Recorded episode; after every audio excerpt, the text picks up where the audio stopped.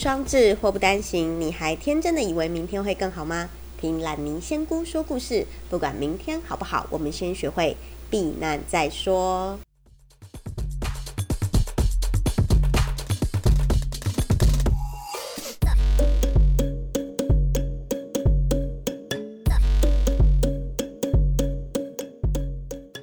今天的主题是。该不该分手呢？女朋友要我付一万五的房租，哒哒哒。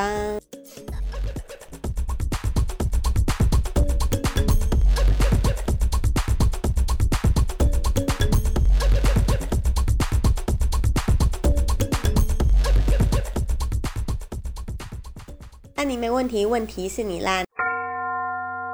嗨，大家好，我是烂泥，又见到我喽。好哦，今天我们想要讨论的是，有一位男士呢，他女朋友要他付一万五的房租，然后我们来求求签，就是看他们到底要不要去住，还是去结婚，还是去分手？你觉得怎么样比较好呢？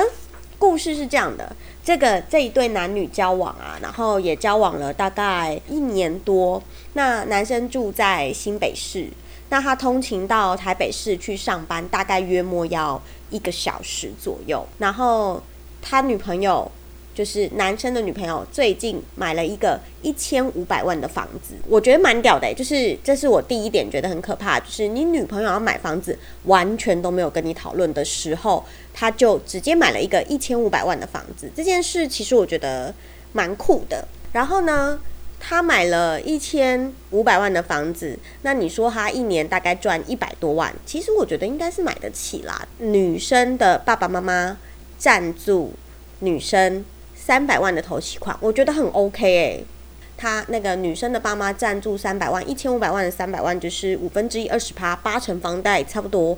而且如果女生一年赚一百多万的话，房还房贷应该是没什么问题。重点是。这都不是问题，重点是女孩子告诉这个男生说：“那如果我们要结婚的话，我们最好先同居，所以我们就先住在一起。我买的房子呢，这边的租金是三万多块，平均啊，平均那个区域台北市的租金平均值是三万多块，所以女生希望男生付一万五千块的租金。”然后水电均分，然后目前男生就觉得 what the fuck，对，所以他想要问一下说，跟女朋友住是需要付租金的吗？男生觉得女生的房子应该要女生自己付房贷，为什么他要去帮他付房贷？诸如此类等等，就是为什么他要付房贷？房子又没有他的名字，然后日后如果结婚。重点来了，他说日后如果结婚，这房子仍然是女生的名字，他还要帮男生还要帮女生缴房贷，而且都不会写男生的名字。一个月一万五千块的话，一年是十八万，三十年的话是五百四十万。他觉得这是一个大数目。OK，这是男生的心情，女生这边大概就是说，哦，反正你就是付一万五的房租，水电均分。然后，如果要结婚的话，刚好先同居一下试看。我个人觉得啦，嗯，男生你可能要考虑一下你跟这个女生的关系。为什么人家买房子之前没有先跟你讨论啊？正常的流程不是说，哎，baby，我们有没有结婚？然后我们一起买房子怎么样？从头到尾他买房子没有经过你的呃考虑询问，就是你们真的有要一起经营未来吗？这是我的疑问。其一。其二，我当然可以理解，就是女生的爸妈帮她出那个头期款，我我可以理解这件事情，因为人家爸妈就是有准备嘛，而且女孩子自己有一个房子，她不太需要担心将来跟老公结婚被老公欺负啊等等的，或者是不管啦，总而言之就是。自己有一个房子，对女孩子来讲，我觉得是好事。尤其是如果她爸妈有帮她准备头期款的话，那现在重点就是你到底要不要搬进去住？我觉得这很看男生的心态耶。假设女生今天跟你说，我们将来如果要结婚，试着先同居，我觉得这个点我是很赞成的。我觉得结婚之前本来就要同居，因为如果你像以前古代这样盲婚哑嫁，就是我不知道你，你不知道我，然后我们就结婚，这真的很危险呢。就是你知道，真的很多夫妻是为了挤牙膏这件事分手，这没有在开玩笑。尤其是像我，就是那种有些事情我真的不能忍耐的人，所以我如果要跟一个人交往之前，我一定会先讲好这件事情。所以我觉得住在一起是很重要，就是如果你们真的要结婚的话，我觉得先住在一起是势必的。那现在你的点是，你是不是要去住他那里，跟付这个一万五千块的房租？我觉得你纠结的点在于，你去住女生的家里，然后还要付一万五千块的房租，你觉得在帮他缴房贷？可是，亲爱的，第一，你是男人，如果你今天要跟这个女孩子谈谈，就是论及婚嫁，你们日后不管住哪里，你都是要付房租。我没有说你一定要付比较多。我没有觉得男生一定要付比较多，但是你们两个住一起本来不就是要付房租吗？你们去哪里住都是要付房租啊！你现在住的房子不用付房租吗？也要吧。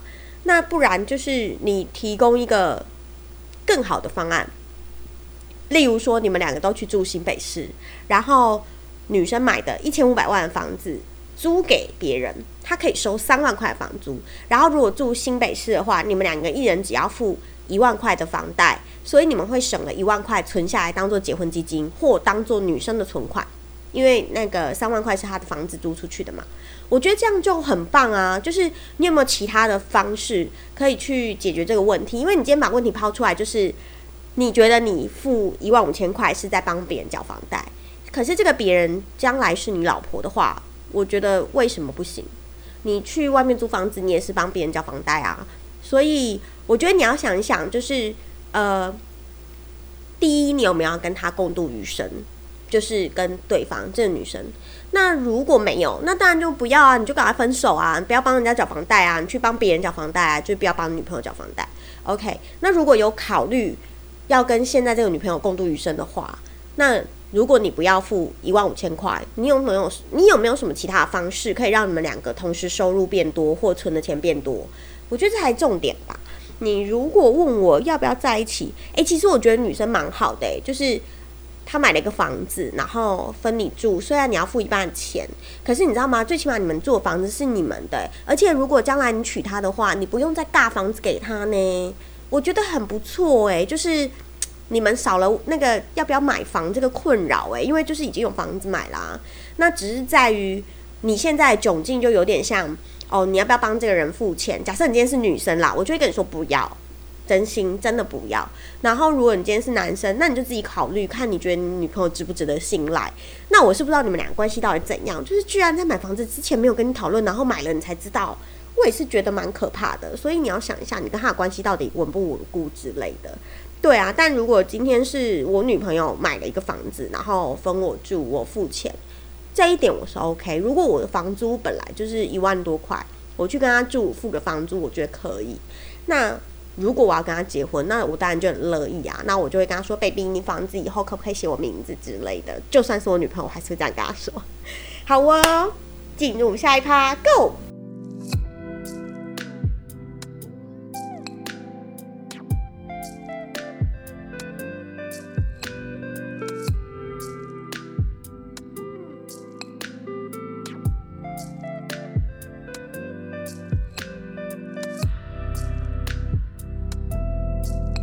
我是烂泥，我回来了。我跟你说，大家啊，现在啊，我觉得疫情啊，里面都很无聊。然后我最近就买了这个给我同事，因为其实我们有分流上班，但是还是有些人会来上班。然后，因为其实我觉得它没有很贵，所以我就买了。这应该大家都看过吧？就电视上很多人戴啊。对。但其实我买了之后，我也没有戴。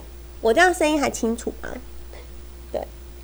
然后。这个就是可以防那个飞沫感染，然后这一个我觉得它很好，这个面罩就是你看它这里是那个泡棉，然后软软的，所以不太会就是你知道有压痕，然后它这个等于就是松紧带，所以你可以自己调。所以接下来这一整集我都要这样录音吗？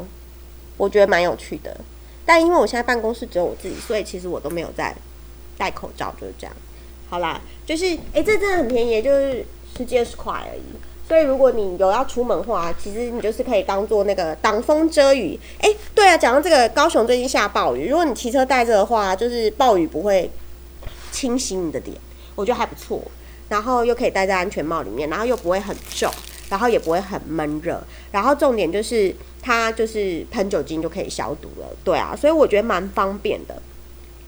然后尤其是在这个疫情期间，你送这个东西哦，就是因为我不是送我们每个同事都一个嘛，就是我是不管他们用不用得到，我就先买再说，因为我觉得很便宜啊。然后就是跟送口罩一样概念，就是我先买一个给你，然后你要不要用自己决定。然后就是希望大家都平安这样子，对啊。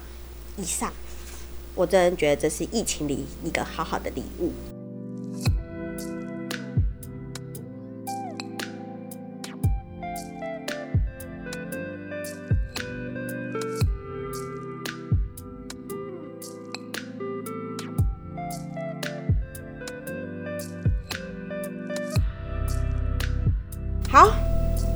回归正题，我们要来帮刚刚那位男士抽签了。其实我还没有想好要帮你结什么，因为其实你就只有说你要问这个问题，就是你觉得帮人家付房租很烦。那你帮人家付房租很烦呢？我先跟你说我抽到什么签好了，我抽到第二十一支签，丁四签，挂头是观音大士收大鹏鸟。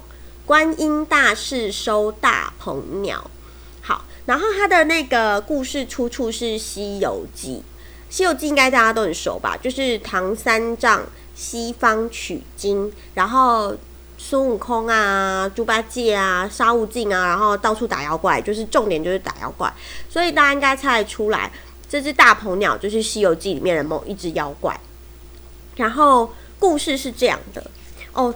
我觉得这一个这一个故事蛮屌的，就是这一只大鹏鸟啊，它其实是一只金色翅膀的大鹏鸟，然后它的来历很特殊。这只大鹏鸟是如来佛祖的舅舅，那我不知道当时如来佛祖成佛祖了没。总而言之，它就是如来的舅舅。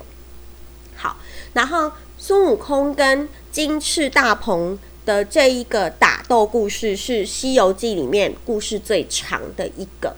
那因为金翅大鹏鸟，它不是单独作战，它很聪明，它有团队，而且它超前部署。就是呢，它有两个结拜的哥哥，金翅大鹏鸟有两个结拜的哥哥，一个是大魔王狮子精，就是那个 lion 好的那个狮子精。第二个大魔王是大象精，这两只都又粗壮又凶猛哦。对，然后呢，他们三个就是金翅大鹏鸟、狮子精跟大象精，他们分别占领了狮驼岭，还有狮驼国。狮驼岭跟狮驼国大概就是相距四百公里，然后狮驼岭就是由大魔王跟恶魔王，就是我们刚刚讲的那个。狮子精跟大象精占据，然后四百公尺不四百公里外的狮驼国就是由金翅大鹏鸟占据。那金翅大鹏鸟呢？为什么我说它超前部署？因为金翅大鹏鸟去占据了狮驼国五百年，就是这这中间，它已经把狮驼国的人吃光了，然后就占据了。然后呢？他就是听说唐三藏他们要取经会经过狮驼岭，因为经过狮驼岭才会经过狮驼国，然后呃金翅大鹏鸟就跑去跟狮子王还有大象精说，呃狮子精对不起，跟狮子精还有大象精说，哎我们来结拜兄弟，他超超前部署哎，他就想说先把这两个人拉拢起来，这样他们就可以一起去。吃唐三藏的肉，怎么全世界都好爱吃唐三藏的肉？我也想要吃一口。好，但是重点哦，他为什么敢跟这两个那个精，就是狮子精跟大象精结拜？因为这两个为什么称之为大魔王跟二魔王？他们也是很有来头的哦。大魔王狮子精是文殊菩萨的坐骑，青毛狮子，绿色的毛的狮子。大家可以 Google 一下它的长相，青毛狮子，对。然后呢，大象精是普贤菩萨的坐骑，是一只白色的大象，好像很美耶。对，所以呢，这两只就是其实都蛮厉害的。那金翅大鹏鸟其实它也很厉害，因为它是如来佛祖的舅舅。那为什么他是他舅舅？不是认的哦，就是在《西游记》里面开天辟地的时候，天地交合，万物竞生，反正就是一切混沌的时候。然后就是这个生命，这个世界里面有飞禽走兽嘛。那飞禽的话，就是以凤凰为首，就是以凤凰最大；走兽的话，就是以麒麟最大。然后凤凰，你知道《凤求凰》这首词，我不知道你们有听过。凤是公的，凰是母的，所以凤凰交合之后，生下了孔雀跟大鹏。他们的第一个后代就是孔雀跟大鹏。然后当时如来在雪山上面修行，就是他当时在打坐跟修行。如来佛祖还没有佛祖的时候，在如来在打坐修行的时候，他就被孔雀吸进去，超妙的。这个孔雀怎样吸尘器吗？啾啾啾啾，对，反正呢，孔雀就把它吸进肚子里面。那如来不得已就把孔雀开开，就是从里面把它打开，就从它的脊背里面跑出来。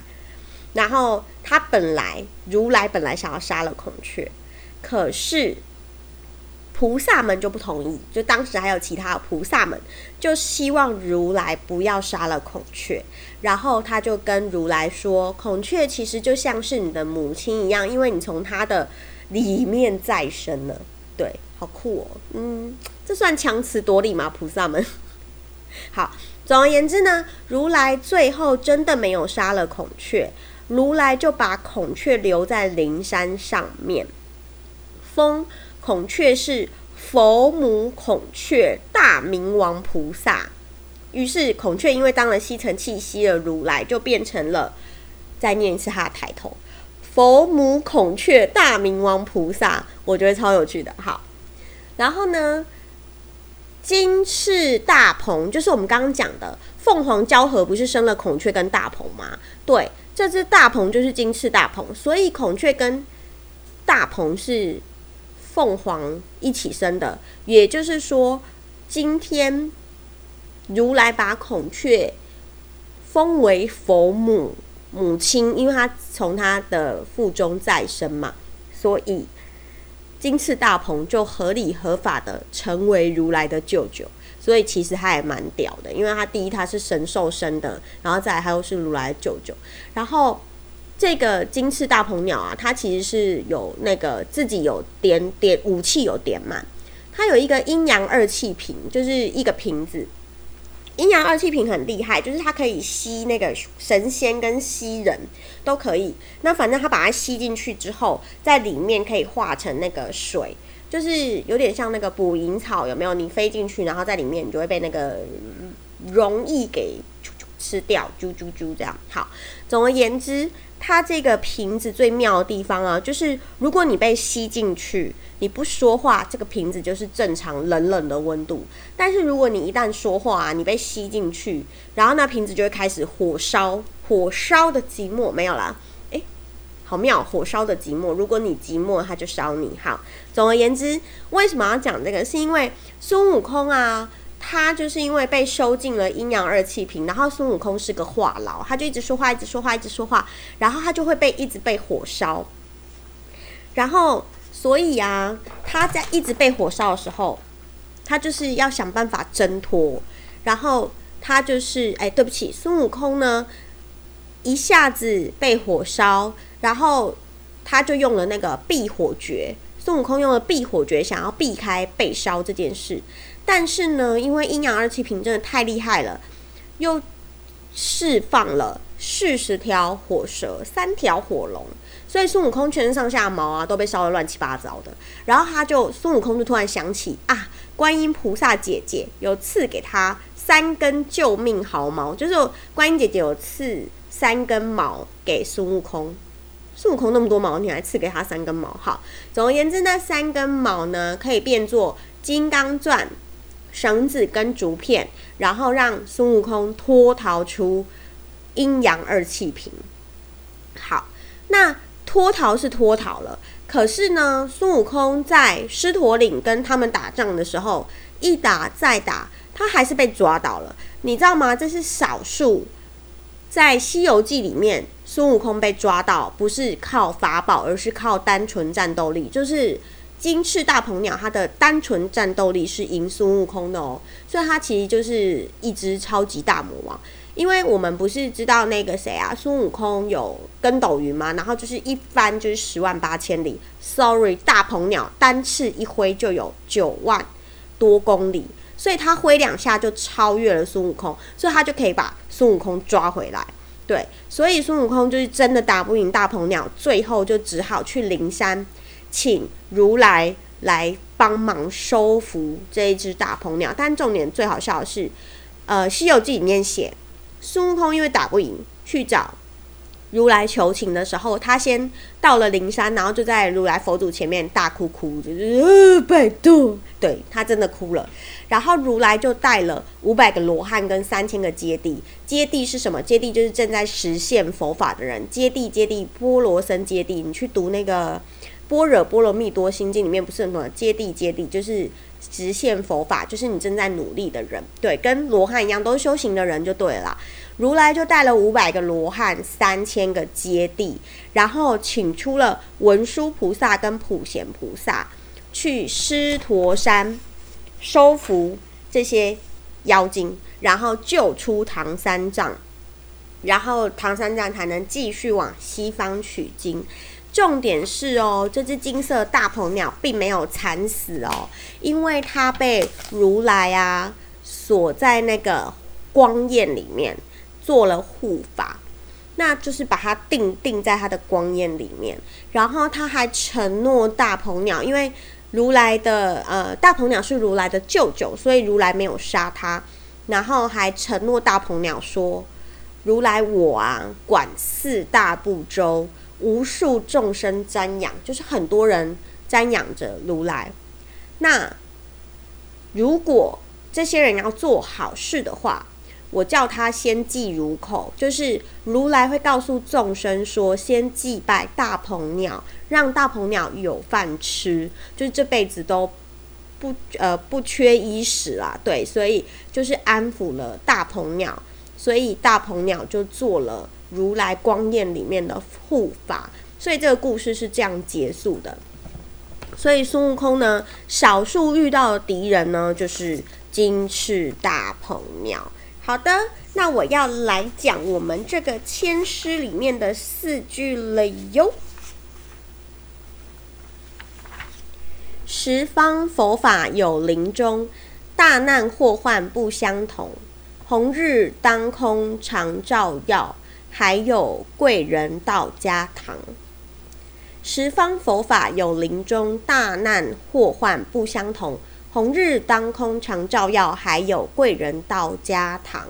OK，如果你这支签呢要求运势的话，那其实就是要请求佛祖帮忙。就是你问这支签师本身求签的对象是谁，那你就去找这个神明，请求他。给你多一点的好运，好。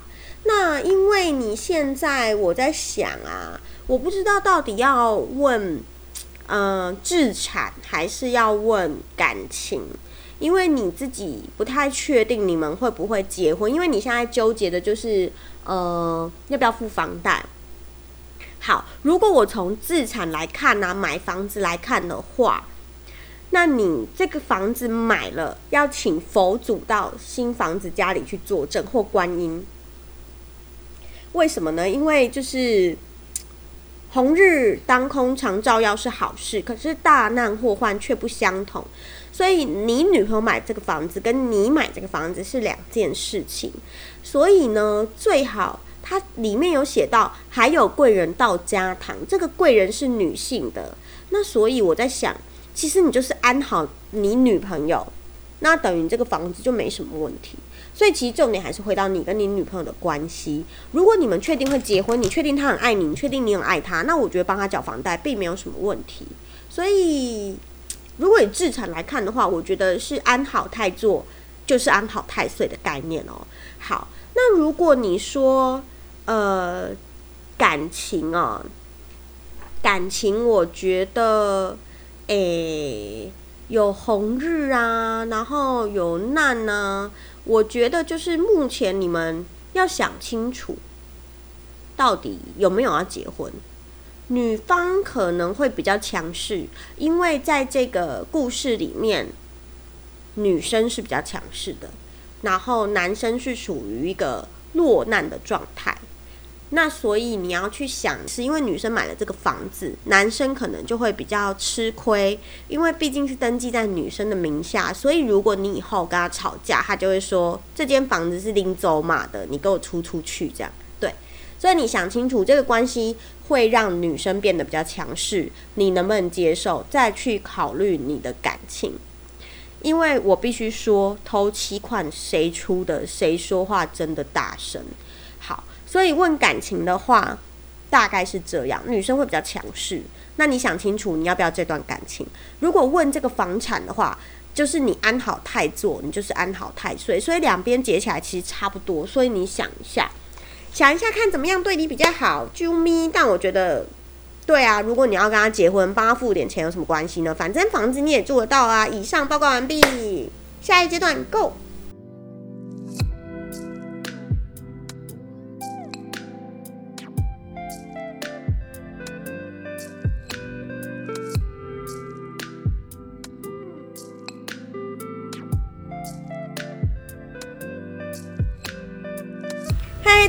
我是烂泥，我回来了。今天的烂泥语录真的超屌的哟，因为今天的烂泥语录跟上个礼拜一模一样。